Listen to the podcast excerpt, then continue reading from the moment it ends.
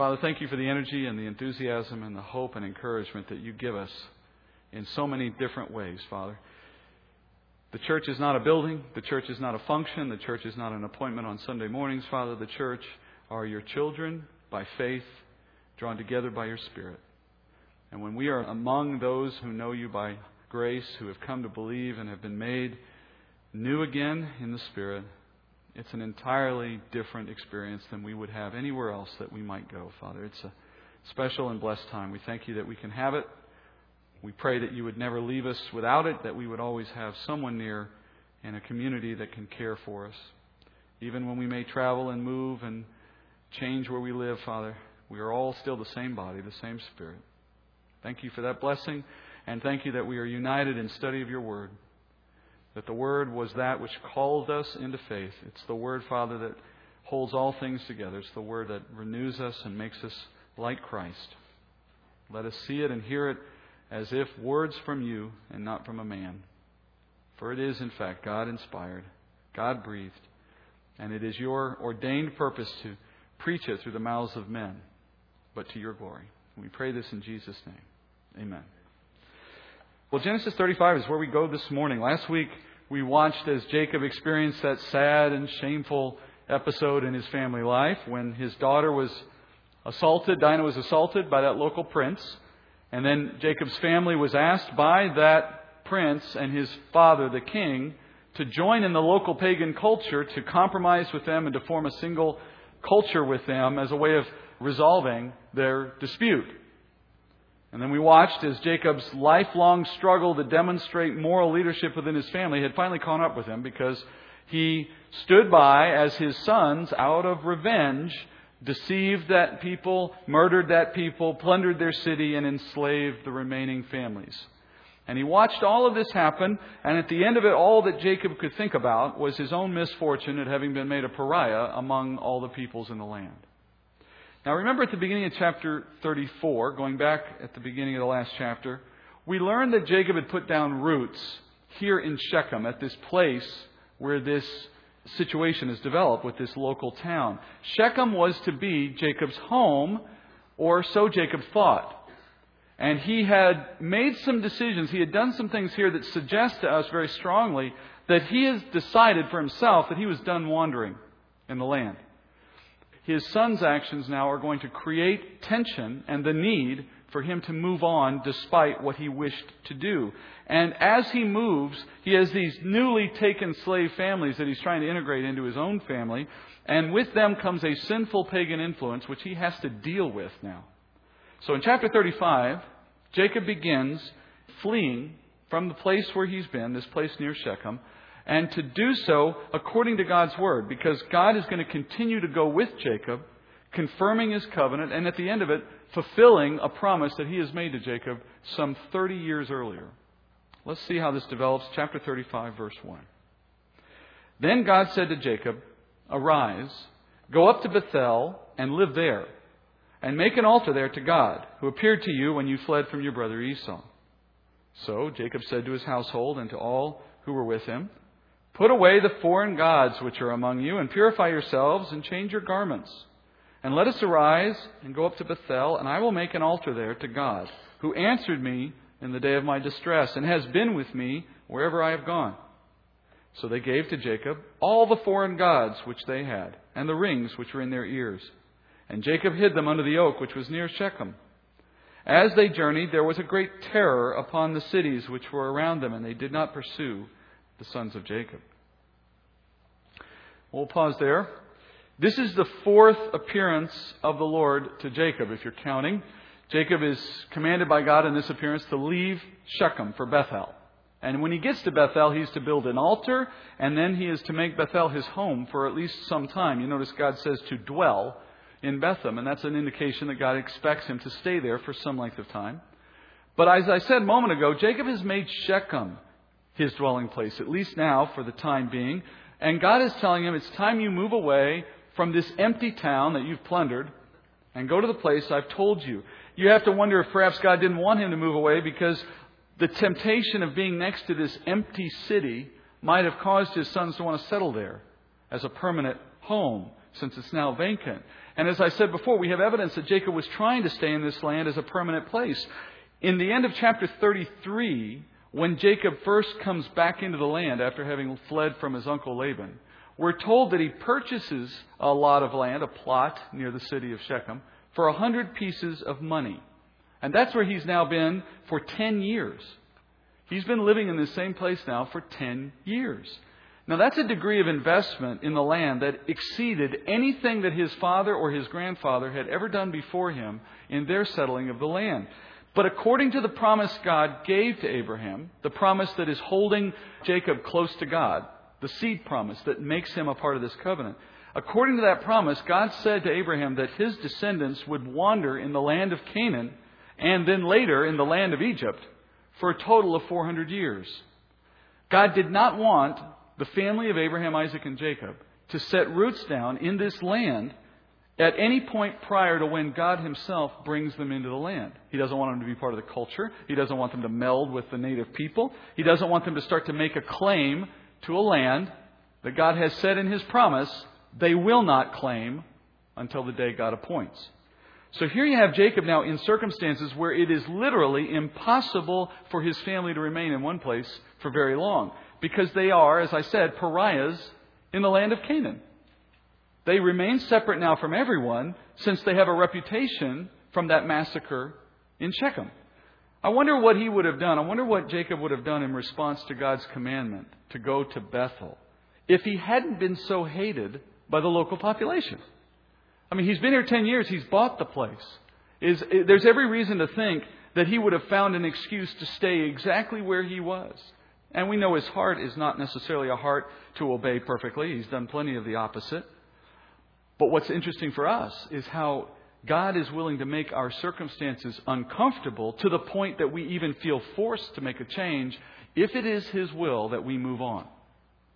God wants us forever moving in this world, and that's whether physically or spiritually. There is no room in our economy with God, our work with God, our life with God to sit still, metaphorically or otherwise.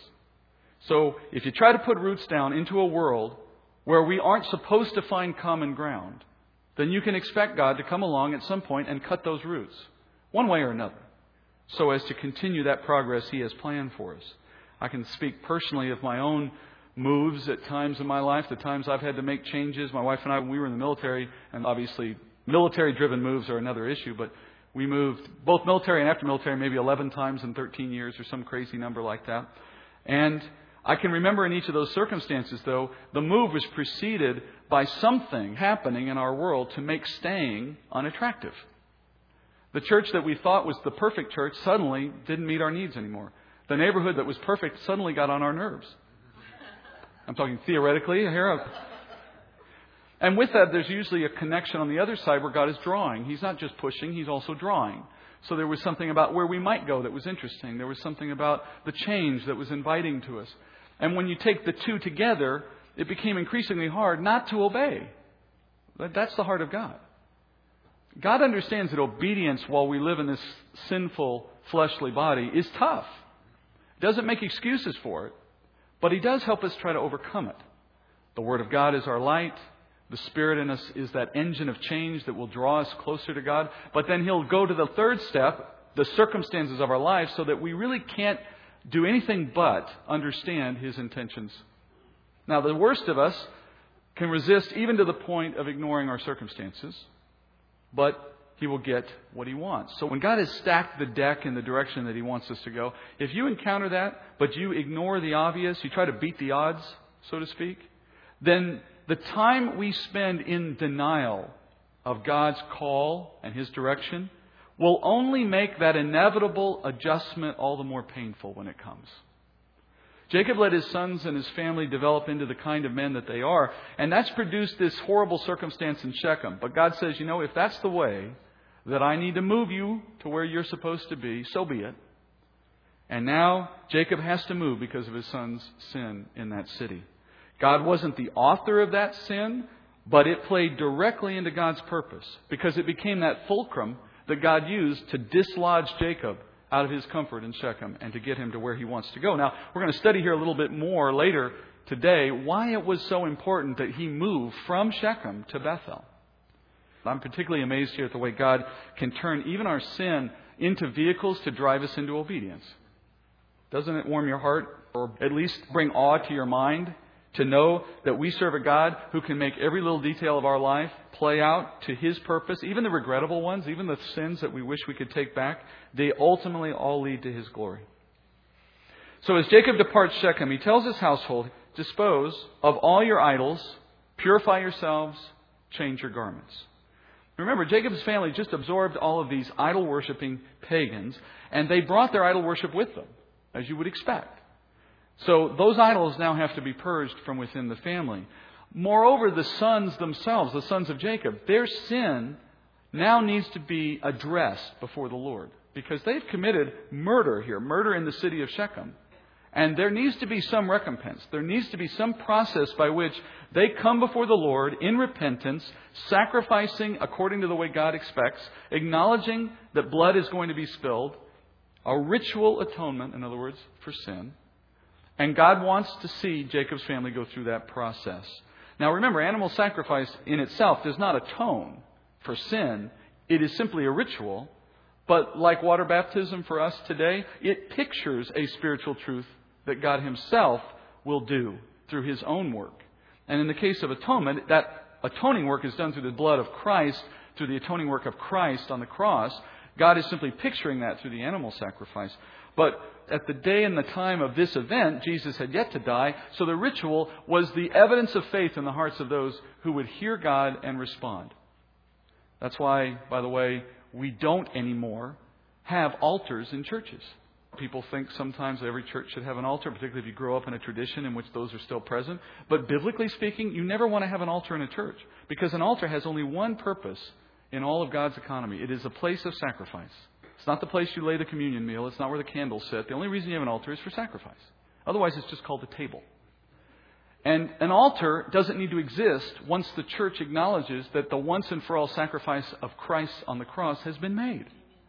We're not looking for another sacrifice, so there's no need for an altar. It's a pointless artifact at this stage. So Jacob is ordered by God to purify themselves and to go to Bethel and to sacrifice in Bethel. And Jacob responds by ordering his family first to purify themselves, which that command in Hebrew literally means a ritual washing of water. They may have gone into the water in a very similar way to the way we do baptism, or it may have been done in some other ways. This is an act that pictures a repentant heart. So when you see the word purify, and we know that in Hebrew it's speaking of a washing, what you need to understand is God is saying repent. That's the effective meaning of the term as it's being spoken in this culture. Secondly, after they've repented, he says you are to change your garments. Now, that declaration is likely happening, this whole event, in fact, is happening on probably the same day or maybe the day after the death of all those men in Shechem. This is not something that happened weeks later. It's therefore likely that the clothes of the men, the sons of Jacob, may still have had bloodstains on them from the massacre. So there's an immediate practical need for the change of clothing, but it goes deeper than that, of course. He says it as a part of this purification process. It pictures your new walk in Christ. Uh, there's plenty of imagery in the New Testament. Paul says that we are to put on Christ as a way of saying we are to live a life that reflects Christ. We're to live in the faith that we've been given. And this is reflected here as well. The call is for Jacob's family to repent and live according to the promises they've been given, according to the relationship they have in those promises with God, to walk with Him in purity. Now, the slaves themselves are told to put their idols away and Jacob collects them. I think it may even be the case that he's collecting idols from his own family. We don't know for sure that it's not also his family, because first of all, we know that Rebecca came with some idols from her dad's home. We talked about that. It may even be the case that the sons collected some when they plundered the city. In verse 2, you notice it says, his household and all that were with him. That distinction implies those who are of Jacob's house plus all of the slaves. So he's speaking to both. And then we're told he goes and he hides them. The term in Hebrew is actually bury. So he buries them in the ground next to this tree, we're told. The corrupting influence of these people and their idols is being taken out of the family, and then it's being buried or hidden in the ground. So the picture that's being formed is these are dead gods. They don't have life, and we're showing that by burying them as if to show their death. This is a really important moment for Jacob in all that we've studied of this guy. This is a turning point in his life, I would argue. He still has a long way to go, but he realizes at this point that he's in need of God's protection, and he knows from experience that God will protect him. He mentions it in verse 3. This is a big step. Think about Jacob from the past. He is in imminent danger. He believes he will be attacked by other people, and he's probably right. And rather than do what he's normally prone to do, which is to scheme his way out of that danger, he immediately appeals to God. He immediately says, God will have to protect me.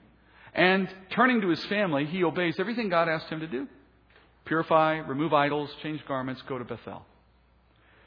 That's a good sign for a man who in the past has not been prone to that kind of obedience. You know, if there's one thing, and I hope there's more than one thing, but if there's one thing you take from the story of Jacob when all is said and done in this story, I want you to take from his life the encouragement to know that no matter how poorly you start, God doesn't give up, and we can eventually see the fruit of his work in our life.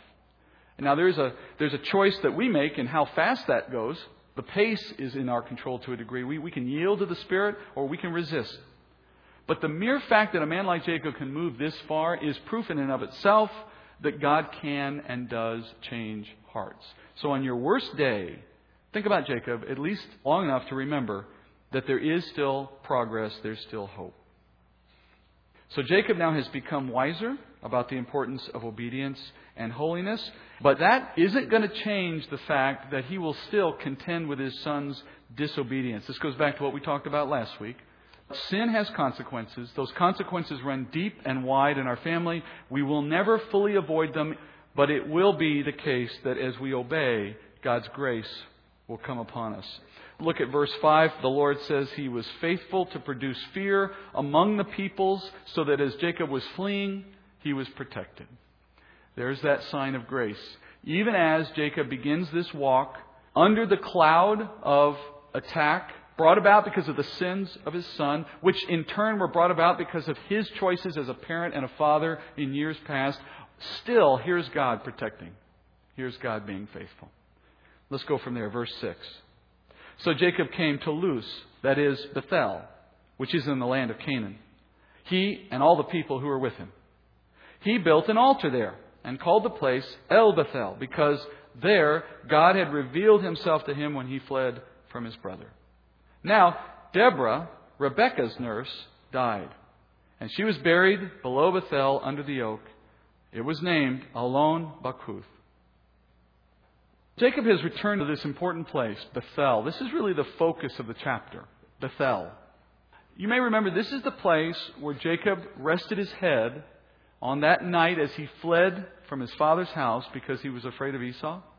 At that point, God appeared to him, and he saw what has come to be called Jacob's ladder. That vision of the angels ascending and descending that ladder into heaven. This is the place where God appeared to him in that way and spoke to him and told him that he would be blessed, that God would keep him, that God would protect him, and that one day God would bring him back into the land. This is where he learned that the covenant that God had given to Abraham and to Isaac would also be his. This was the place he first learned that from God himself. And now it's been 30 years since that moment. Here we are 30 years later, and Jacob's first act when he comes back to Bethel is to build the altar that God commands, and he names it the altar of God of Bethel, El Bethel. And at this moment, at this one moment, Jacob's obedience is complete regarding the first time he was here, regarding the experience he had when he was here 30 years earlier. Finally, now, after 30 years, his obedience is complete, and therefore God's promise now is fulfilled. What am I talking about? Well, remember that when God appeared to Jacob in Bethel 30 years earlier, here's what God promised. In Genesis 28, it was 28:15. God said, "Behold, I am with you and will keep you wherever you go, and I will bring you back to this land, for I will not leave you until I have done what I have promised you." And then in response, you remember what Jacob said? In 28:20, then Jacob made a vow saying, If God will be with me and will keep me on this journey that I take and will give me food to eat and garments to wear and I return to my father's house in safety, then the Lord will be my God.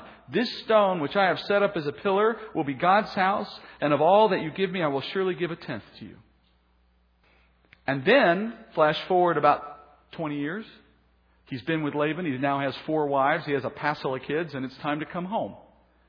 And when it was time for him to leave Laban's house, you remember God appeared to him again and said, It's time to go. Go back home. And when God made that appearance in Genesis 31, here's what he said to Jacob, 31:13. He said, "I am the God of Bethel." He called himself God of Bethel. And then he says, "Where you anointed a pillar, where you made a vow to me. Now, arise, leave this land and return to the land of your birth." God appears when he's still back in Haran and appears to Jacob and says to him, I am the God of Bethel. You remember that place, Jacob? Remember when you left? You remember what you told me? You remember what you promised me? It's time now to go back. And in that place, you will see my faithfulness. But until this moment, until we've reached chapter 35, Jacob has not gone back there. Oh, yeah, he went back in the land, but that's not what God was asking, and that's the subtlety of chapter 31. When God called himself the God of Bethel, and then referenced the place, the place that was anointed, the place where you made your vow, and then he says, go back, it was implied clearly to Jacob, go back to Bethel. Go back to where you made that vow, because the vow said, I will come back and I will tithe and I will sacrifice in this place. So God has expected Jacob to obey that vow, to keep his word, and he has been pressing Jacob to obey it, and Jacob's sin has prevented him from going there until now, and God has used that sin to dislodge him and get him to where he said he would go, to where he should have gone. Why did it take him ten years? What's he been doing in Shechem? The only thing we can do is guess because the scriptures don't give it to us, but it would seem that the cares and the pleasures and the concerns and the riches of the world, to quote from Luke chapter 8 and the parable of the sower and the seed, that those things have grown up and choked off the fruit that is supposed to come out of Jacob's heart. And so Jacob, because of the sin of his sons, has reason to obey, and he finally obeys. I wonder if Jacob could possibly have realized how much time would pass, how much sorrow, how much grief that he would have to experience in the time between when he received that promise in Bethel and now 30 years later when he finally comes back. But God's will will be done in his life and in everyone's life. And I think personally it's comforting to see God getting his way in one way or another because God makes good promises.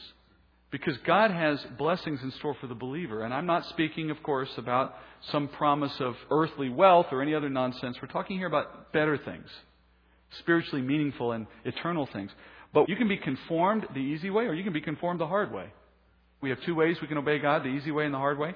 The easy way is to listen to the Word of God and live according to it. Easy in the sense that it's easier than the other way. Not that it's easy, but it's easier than the alternative. The hard way is to pretend God isn't listening and God doesn't care and He's not watching and He won't pay much attention to what we do. And then eventually He will force our hand to the extent that His will desires. So for us, the hard way can be really, really hard. And so, as if to emphasize all of that trial, all of that grief that Jacob has experienced over 30 years, largely due to his own sin, of course, just to emphasize that one last time, you notice here in the text that as he reaches Bethel and he sets up this altar, the family experiences yet another death. Deborah. Deborah dies. Now, Deborah, you don't know by name because her name hasn't been mentioned in the text until now. But she was described in an earlier point. She is Rebecca's nurse. Now, you remember, Rebecca is Jacob's mother, and she was the one who cared so much for Jacob, in contrast to her husband Isaac, who preferred Esau. So Deborah is Rebecca's wet nurse, and any woman who had to produce multiple children through surrogates, like her maid Bilhah, well, they used the benefit of a wet nurse to help keep all the children fed because children would go five years until they were weaned in the ancient culture. So that's a lot of feeding. So a wet nurse was a very valuable thing to have in the home. It was a necessity, actually. And Deborah is first mentioned by name here, but she was mentioned in Genesis 24 originally. Because in 24, verse 59, we were told that when Rebekah left Laban's home and was betrothed to Isaac, and remember the servant was taking Rebekah back to meet Isaac. We're told then that Laban gives Rebekah a nurse, and that nurse goes with her to meet Isaac. Well, this is the nurse. This is Deborah. She's been in the family that long. Now, the Bible never tells us when she joined Jacob's household, but the very mention of her death at this point in the story is intended to communicate to us, the reader, that Rebecca is no longer alive. Rebecca, when she died, and she probably died while Jacob was still in Laban's home working, then the nurse at that point would have had no need to be in that household anymore. She would have been sent to the heir. Well, Jacob's the heir. So she was probably sent after Rebecca's death to Jacob while he lived in Haran.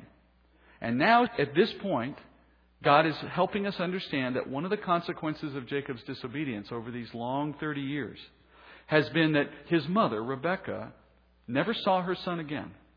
And in noting Deborah's death here, we come to understand by implication that Rebekah had already died. And in dying without seeing her son, Rebekah paid her price. Her penalty, her earthly penalty for the disobedience she was involved in, was that she never got the very thing she was striving to have, which was to hold on to her son. And then you see Jacob's sadness at losing Deborah. He names this oak the oak of weeping, just to reflect his sadness. Here you see, I think, a picture or an example of Jacob's mourning for his mom. He wasn't there when Rebekah died. He couldn't be there. And that in itself was a penalty that he suffered under for his sin. Deborah was essentially the surrogate for him. He would have been nursed by Deborah. He's never seen a life without her. And in many ways, he probably thought of her as mom. And when she finally died in his presence, I have to imagine he mourned her like the way he would have mourned Rebecca had he had that opportunity. So, this is yet more reminder to us that Jacob's troubled life has had these messy complications. But God is bringing them to conclusion. He's bringing those stories to an end in this moment. And then in verse 9, God, it says, appeared to Jacob again when he came to Padan Aram and he blessed him. God said to him, Your name is Jacob. You shall no longer be called Jacob, but Israel shall be your name. Thus he called him Israel. God also said to him, I am God Almighty. Be fruitful and multiply. A nation and a company of nations shall come from you, and kings shall come from you. The land which I gave to Abraham and Isaac I will give to you, and I will give the land to your descendants after you. Then God went up from him in the place where he had spoken from him, with him. Jacob set up a pillar in the place where he had spoken with him, a pillar of stone, and he poured out a drink offering on it. He also poured oil on it. So Jacob named the place where God had spoken with him Bethel. So now we have the fifth time that God has appeared to Jacob. This is the second time in the land, the fifth time overall. And now you notice he pronounces a blessing on Jacob. And not just any blessing. This is the blessing. This is the one we've been watching move from Abraham to Isaac to Jacob. This is the seed promised. This is the inheritance that God created through His Word that now is being inherited from person to person. We know this blessing well by now, certainly. The changing of his name indicates he's become part of the covenant. He says, You will bring forth a company of nations, and that's a reference to the tribes of Israel. In Abraham's day, it was spoken of as a multitude of nations. That refers to the Arabs as well as the Jews. But now with Jacob, he's narrowed it. A company means nations of the same kind, or tribes. The kings will come forth from you. That's a reference to the kings of Israel. More importantly, Jacob's descendants will inherit this land one day, the day we know is the future day of the kingdom of Christ, when Jesus returns. Ironically, though, this is the blessing Jacob always wanted. When you really trace Jacob's life back to some source moment, where does his sin really start? Where did his sin really take hold in his life and direct the path that he took after that? You'd have to trace it back to the moment in the tent, wouldn't you? You'd have to trace it back to where he deceived Isaac. What was the reason for the deception? To obtain this blessing.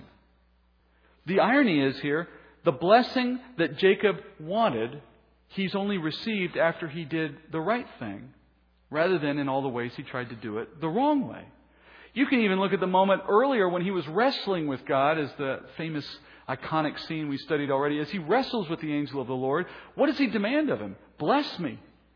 So first he tries to get it through scheming, then he tries to do it through sheer will and force.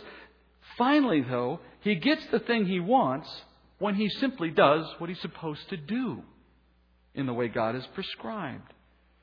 If you go back and you look at the prior four times God has spoken to Jacob, you're going to find something interesting that you wouldn't necessarily have noticed. In all the things God has spoken to Jacob up to this moment, he has never actually blessed him. He said, I will bless you. He never actually said, You are blessed until now. What brought about the difference? Well, he has complied fully with the Word of God, with his own promises and God's commands. He has come before him and sacrificed, showing his repentant heart and his acknowledgement that God must forgive his sin. He sets up a pillar, he anoints it with oil, he pours out a drink offering. What are those elements of? Tithing. What did he vow he would do? Tithe. He's come back to the place he promised. He's done what he's promised. And in this moment, now, he is blessed. You remember when Abraham took Isaac to the mountain? It was only then that he gets the blessing pronounced for him. And then James in the New Testament tells us that was the moment when the faith of Abraham was perfected, was fulfilled, was shown.